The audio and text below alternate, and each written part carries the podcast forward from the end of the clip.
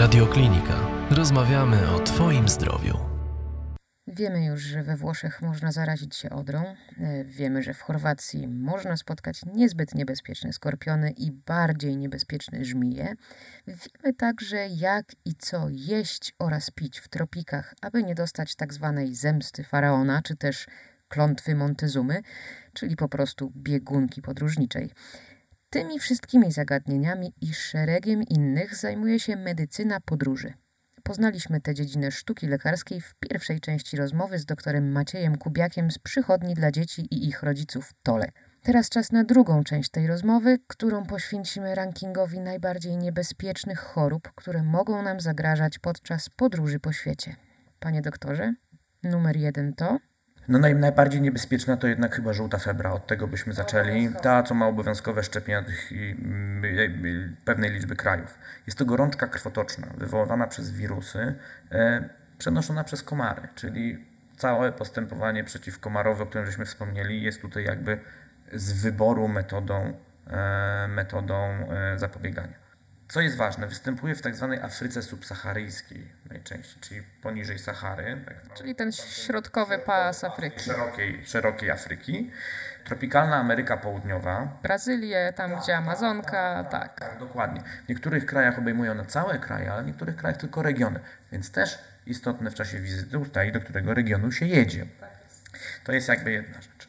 Jeżeli chodzi o objawy, to są to objawy tak zwane grypopodobne. Gorączka, bóle głowy, mięśni, nudności, wymioty, to żeśmy rozmawiali. Problem istnieje u tych pacjentów, kiedy te objawy stają się bardziej poważne. Znaczy dołącza się żółtaczka, e, objawy krwotoczne, szeroko pojęte, czyli jakieś wybroczyny, krwawienia z dziąseł, tego typu rzeczy mogą się pojawić. Po jakim czasie to może się pojawić? To jest kilka dni. To jest kilka dni. E, e, Z reguły jest tak, że te objawy pierwsze mijają i temat się jakby kończy. Natomiast u niektórych pacjentów dochodzi do uszkodzenia wątroby i nerek. I jeżeli takie coś się zadzieje, to niestety ryzyko zgonu jest około 50% u takich pacjentów, więc bardzo duże.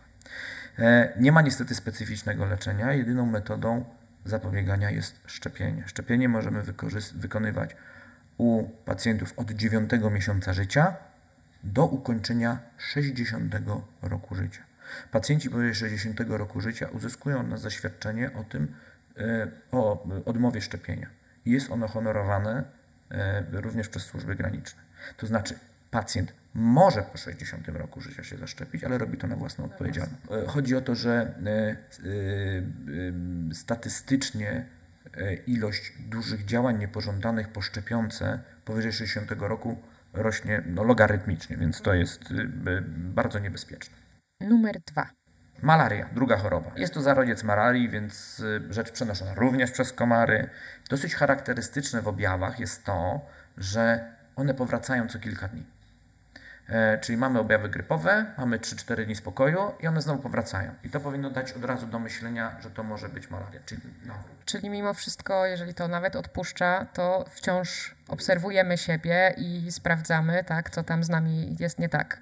zwłaszcza w rejonie malarycznym, niestety tak. Prawie cała Afryka jest objęta malarią. Ameryka Łacińska od Meksyku w dół, praktycznie cała tam bez Argentyny może na dole. Część Karaibów, Azja, no i rejon południowego Pacyfiku to są miejsca, gdzie ta malaria występuje. Jest to naprawdę gigantyczny problem medycyny. Były już pewne przesłanki ku temu, że e, być może uda się z malarią zawalczyć, ale niestety się to wszystko rozjechało. Nie istnieje szczepienie, a z ciekawostek mogę, mogę powiedzieć, że w latach dwudziestych w Polsce była endemiczna malaria. Prawda? Naprawdę. Też przez komarzyce roznoszone? Dokładnie tak. A czasami w Europie się zdarzają teraz małe hmm, mikroepidemie nazywane malarią lotniskową. Pojawiają się one w ten sposób, że komary przylatują po prostu zarażone samolotami i dochodzi do zakażenia obsługi lotniska. W promieniu powiedzmy do 2 km od lotniska zdarzają się zachorowania.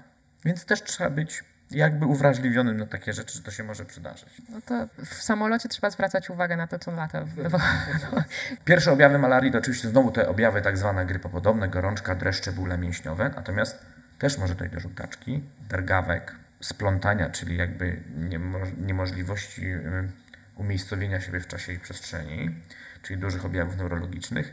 Również dochodzi do e, niewydolności y, y, nerek czy oddechowej i w efekcie do śpiączki. I to są już bardzo też poważne, objawy. I te objawy mogą również wystąpić, jak wrócimy już do Polski, do domu, usiądziemy przed telewizorem, prawda? No, możemy się zarazić w dniu wyjazdu, to, to, czyli 7, najczęściej 14 dni. Akurat malaria taki ma mniej więcej okres, kiedy e, te objawy zaczynają się e, pojawiać. Istnieje celowane leczenie, tylko trzeba je jak najszybciej wdrożyć, jeżeli nie stosowaliśmy profilaktyki, czyli to, co mówiliśmy w sprawie profilaktyki komarowej. No i y, oczywiście y, kwestia możliwości chemioprofilaktyki czy podawania leków. No ale to już jakby schemat do omówienia z każdym pacjentem indywidualnie w gabinecie. Jeszcze jedna ciekawostka. Stosujemy filtry UV i repelenty. Jak Pani myśli, w jakiej kolejności nakładamy na siebie? Hmm. Może logiczniej najpierw filtr UV, a potem repelent. Doskonale. A jak nałożymy odwrotnie, to nie działa? Tak, nie będzie repelent działał, ponieważ filtry oprócz e, tego, że są e, z reguły e, konsystencję mają gęstszą niż repelenty, to będą hamowały jakby ich uwalnianie. Poza tym część filtrów również zawiera mm, ceramiczne elementy, czyli generalnie pokrywa całość, tak, także skóry, więc tutaj jakby tylko taka kolejność jest prawidłowa, jak Pani wymieniła. Czyli najpierw słońce, potem komar. Dokładnie tak. Kolejną chorobą, która jest popularna, to jest denga. Numer 3. Numer 3. E, również przenoszona przez komary. Drogą krwiopochodną może się również e, e, przedostawać od pacjenta do pacjenta, bo wirusy są około 7 dni w człowieku. Trwa wiremia, czyli wysiewanie wirusów do krwi, ale również około porodowo i z mlekiem matki się przenosi denga z osób zakażonych. Również Ameryka Łacińska jest zagrożona dengą, Karaiby, Azja Południowo-Wschodnia. W ponad 100 krajach były przypadki dengi. Niestety w związku z ociepleniem klimatu pojawiły się pierwsze klimaty, pierwsze komary, które roznoszą, mo mogą roznosić dęgę w Europie. Więc to zagrożenie prawdopodobnie e, w tym kierunku będzie szło, że do nas ta dęga też będzie mogła dotrzeć. No, oprócz tych, które przyleciały samolotem, prawda? Oprócz tych, tak, podróżników na gapę. Objawy, no typowe. 75% w ogóle jest bezobjawowa. E, na szczęście tutaj jest śmiertelność na poziomie 5%, więc powiedzmy to też nie jest dramatycznie, tak? Natomiast objawy gorączka, bóle głowy, bóle zagałkowe oczu, to jest dosyć charakterystyczne dla Z tyłu oka? Z tyłu oka boli, tak. Dokładnie tak. I to jest coś, co powinno dać do myślenia. No i potem pojawiają się te objawy takie typowo krwotoczne, które łącznie z, z mm, biegunkami krwaw, krwawymi i może to dojść do tego, że są krwawienia wewnętrzne, czyli e, coś, co my nazywamy wstrząsem hipowolemicznym, czyli z braku płynu w człowieku niestety nasz organizm się załamuje. Nie ma leczenia, żadnego specyficznego, zawsze postępowanie jest takie typowo objawowe w szpitalach, no i tylko profilaktyka przeciw komarom. Szczepionka? Nie, nie, nie istnieje szczepionka. Znaczy, nie, nie tak, nie istnieje szczepionka dla turystów. Są próby szczepienia w regionach endemicznych, ale są zarezerwowane tylko dla e, e, osób mieszkających tam na stałe, dla rezydentów. Kolejną chorobą, czwartą? Tak, numer cztery. Myślę, że warto wspomnieć o wirusie Zika, ponieważ jest to taka e, rzecz, którą no i trochę medialna i już się pojawiała w jakichś sytuacjach. Dlaczego warto wspomnieć? Jest to również choroba przenoszona przez komary, akurat tutaj z rodzaju Aedes. To jest ciekawostka. To są komary, które latają również w dzień. Więc to nie jest, nie ma tej ochrony od zmierzchu do świtu w ich przypadku, czyli tak naprawdę cały czas możemy zostać e, urządleni. Ale zdarzają się niestety zakażenia wewnątrzmaciczne, czyli przenosi się zakażenie na płód oraz są udowodnione przypadki seksualnego przeniesienia zakażenia wirusem Zika. Ale najpierw ugryzł komar, tak? A później. Czy mężczyznę, czy kobietę ugryzł komar. I tu jest jakby taka ciekawostka, bo większość zakażeń jest oczywiście bezobjawowa, ale ze względu na to, że zdarzają się uszkodzenia płodów polegające na małogłowiu, czyli na niedorozwinięciu się części mózgowej głowy, no w związku z czym kalectwem tych dzieci. Zaleca się, aby nie poruszać się do krajów, które mają potencjalnie zikę, jeżeli planujemy ciążę. A jeżeli wrócimy z takiego kraju, bądź przechorujemy, bądź wrócimy z takiego kraju, powinna nas obowiązywać hmm, kwarantanna seksualna, tak to może sobie nazwijmy. To znaczy, kobieta nie powinna zajść w ciążę przez okres minimum 8 tygodni, a mężczyzna nie powinien spłodzić dziecka przez minimum pół roku. No to teraz dowiedzmy się, gdzie ta zika panuje, żeby mężczyźni, myślę głównie, bo kobiety to pewnie dadzą sobie radę, ale żeby mężczyźni poradzili sobie później z taką kwarantanną. Zika występuje e, najwięcej w Ameryce Południowej. Brazylia jest głównym takim miejscem, w którym e, na dziś wirus Zika jest e, zakażeniem endemicznym. W kraju macho. Tak, absolutnie tak. No proszę. Czyli panowie, Brazylia, pamiętajcie, chcecie mieć dziecko, to wracacie i kwarantanna ile? Panów 6 miesięcy. Czyli to jest długa kwarantanna. Pani 8 tygodni. 8 tygodni, tak. E, numer 5. Numer 5. Myślę, że warto wspomnieć o takiej chorobie, która się nazywa dur brzuszny oraz paradury. Choroba bakteryjna wywoływana przez bakterię Salmonella typhi czy paratyfi. E, głównie Azja Południowo-Wschodnia, Centralna Azja oraz e, Karaiby. Zakażamy się poprzez zarażoną wodę oraz zakażoną żywność. Więc tutaj te zasady, o której mówiliśmy, spożywania pokarmów jak najbardziej obowiązują. Istnieje szczepienie. Pierwszy raz nie komary. Pierwszy raz nie komary, tak, oczywiście, że tak. Objawy, no to gorączka, bóle brzucha, biegunka, złe samopoczucie, bóle głowy. Może dojść do krwawień z przewodu pokarmowego i również do perforacji jelit, więc potencjalnie dosyć e, niebezpieczna choroba. E, leczenie antybiotykiem, tak jak mówiłem, jest możliwość zaszczepienia się. To jeszcze przy okazji, skoro to jest jedzenie, jakby mógł Pan przypomnieć tę złotą, piękną angielską zasadę. E, boil it, peel it, cook it or leave it or forget it. Forget it, najlepiej, najlepiej, tak. E, numer 6. Numer 6 to są zakażenia e, meningokokowe. E, jest to bakteryjne zakażenie przenoszone drogą kropelkową. Występuje tak naprawdę na całym świecie. Różnicują się tylko serotypy, które, mm, które występują w różnych krajach. Wywołuje zapalenie opon mózgowo-rdzeniowych i mózgu z dosyć dużą śmiertelnością, bo 13%.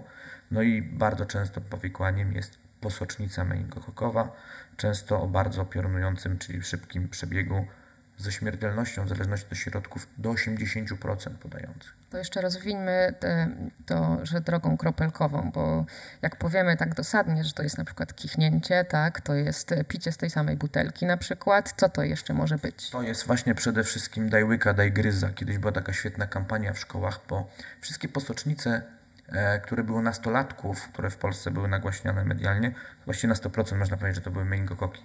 E, kissing disease czasami nazywana jedna z kissing disease, tak? Czyli daj łyka, daj gryza, e, wspólne sztućce, wspólny kubek. E, to jest właśnie to, co jest e, drogą kropelkową. I kto często się jeszcze zaraża? Nauczyciele, czy przedszkolanki, czy nauczyciele też są potencjalnie narażeni na, na zakażenia meningokokowe.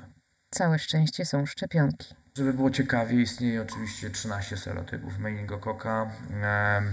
Na dziś istnieją szczepionki, które są w stanie poradzić sobie, muszę policzyć na palcach ręki z pięcioma serotypami. E, A, B, C, W i Y.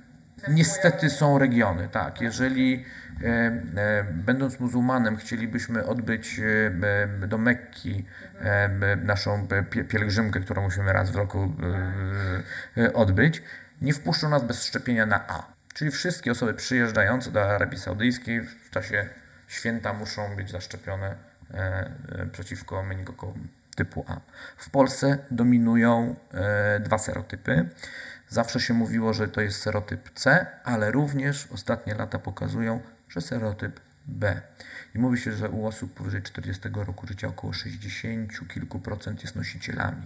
Więc problem jest dosyć duży, dlatego też pediatrzy namawiają teraz do jakby intensyfikacji szczepień u dzieci przeciwko C Kiedyś było C szczepion, teraz szczepionka na B jest również y, dostępna i, i, i, starają się pediatrzy to robić. I to mamy zamknięte sześć, czy jeszcze jakąś zaliczymy? Możemy tylko jeszcze wspomnieć o chorobach, o których jeszcze trzeba pomyśleć, no bo to nie jest tylko sześć chorób na no, świecie. No, oczywiście, że nie. WZWA, WZWB, tężec, polio, odra, grypa mówiliśmy, wścieklizna, japońskie zapalenie mózgu, ale również takie rzeczy jak śpiączka afrykańska, muchy CC, to gdzieś tam z literatury nam pewnie się wspomina. Jest jeszcze taka nowa choroba, nazywa się chikungunya, też przenoszona. Ciekawie. Też przenoszona oczywiście przez komary, e, charakteryzująca się gorączką i bólami stawów. No i oczywiście dużym zagrożeniem na świecie też jest gruźlica, o której zawsze trzeba pamiętać. Więc e, jak Państwo sami słyszą, tych chorób troszeczkę jest na świecie i no cóż, no, e, trzeba po prostu przyjść do lekarza medycyny podróży, przypomnijmy jeszcze tę profilaktykę przed podróżą, jak to wygląda? Czyli pojawiamy się 6-8 tygodni przed planowaną podróżą, staramy się wiedzieć dokąd jedziemy, e, czy jest to zorganizowany, czy niezorganizowany wyjazd, e, na co chorujemy, jakie leki bierzemy. To są te podstawowe informacje. No i oczywiście e, nasza aktywność w czasie wyjazdu, tak? To też jest istotne. I wtedy nam e, doktor medycyny podróży pomoże dobrać szczepienia, dobrać profilaktykę naszego jedzenia, dobrać apteczkę i możemy w miarę spokojnie jechać. Ach, właśnie, i jeszcze, proszę, proszę głośniej to powiedzieć. Oczywiście z dobrym ubezpieczeniem. O tym nie można nigdy zapomnieć. Ale o tym chyba ludzie, czy nie, nie pamiętają? A to też lekarz medycyny podróży też przypomni nam o ubezpieczeniu? Ja jakby y, z natury wspominam o tym, ale to myślę, że to y, może nie jest standard nasz, ale, ale ja zawsze wspominam pacjentom, że, że jednak trzeba pamiętać o tym. Tak. Troszkę y, nas jakby uśpiły rzeczy związane z Unią Europejską, gdzie mamy możliwość tej karty, Europejskiej Karty Ubezpieczenia Zdrowotnego. Ja muszę powiedzieć, że jeżdżąc po Europie ciągle wykupuję jeszcze komercyjne dodatkowe ubezpieczenia. Ja również, tym bardziej, że to tak na taki urlop to nie wychodzi aż tak bardzo drogo. Oczywiście, że tak. No i wtedy jedziemy, y, możemy sobie spokojnie w miarę y, wakacjować się, zwracamy uwagę na komary, na jedzenie, które spożywamy, na wodę, którą pijemy, ale przede wszystkim rozkoszujmy się tym wyjazdem. Tak? Korzystajmy z walorów przyrody, którą oglądamy i wypoczywajmy bezpiecznie jeszcze tylko jedna ważna rzecz na koniec. Po powrocie również obserwujemy się i w razie, gdyby wystąpiły jakiekolwiek e, symptomy, e, od razu idziemy do lekarza i wspominamy. I trzeba nie zapomnieć wspomnieć lekarzowi o tym, gdzie się było, ile czasu się było. Nawet gdy idziemy do takiego zwykłego lekarza pierwszego kontaktu. Oczywiście, że tak. Jeszcze jakaś e, wakacyjna rada? Co do snorkelingu na przykład? Co do snorkelingu? No to żeśmy rozmawiali, tak? Uważamy na meduzy, a i w Morzu Śródziemnym są również skrzydlice, bardzo jadowite ryby. Piękne, ale bardzo jadowite, więc uważajmy. Pan jeszcze przed urlopem, czy już po? Przed. A gdzie się pan wybiera? O, w tym roku dwa miejsca, Chorwacja i na Kretę. Czyli Skorpiony, Chorwacja, a Kreta? Kreta, no snorkeling, więc... A, i snorkeling, no to... Życzę e, bezpiecznych przede wszystkim e, wakacji, e, super odpoczynku i opalenizny, bo czemu nie? Dziękuję bardzo. Dziękuję serdecznie. Dziękuję. O medycynie podróży opowiadał nam dr Maciej Kubiak z przychodni dla dzieci i ich rodziców Tolek.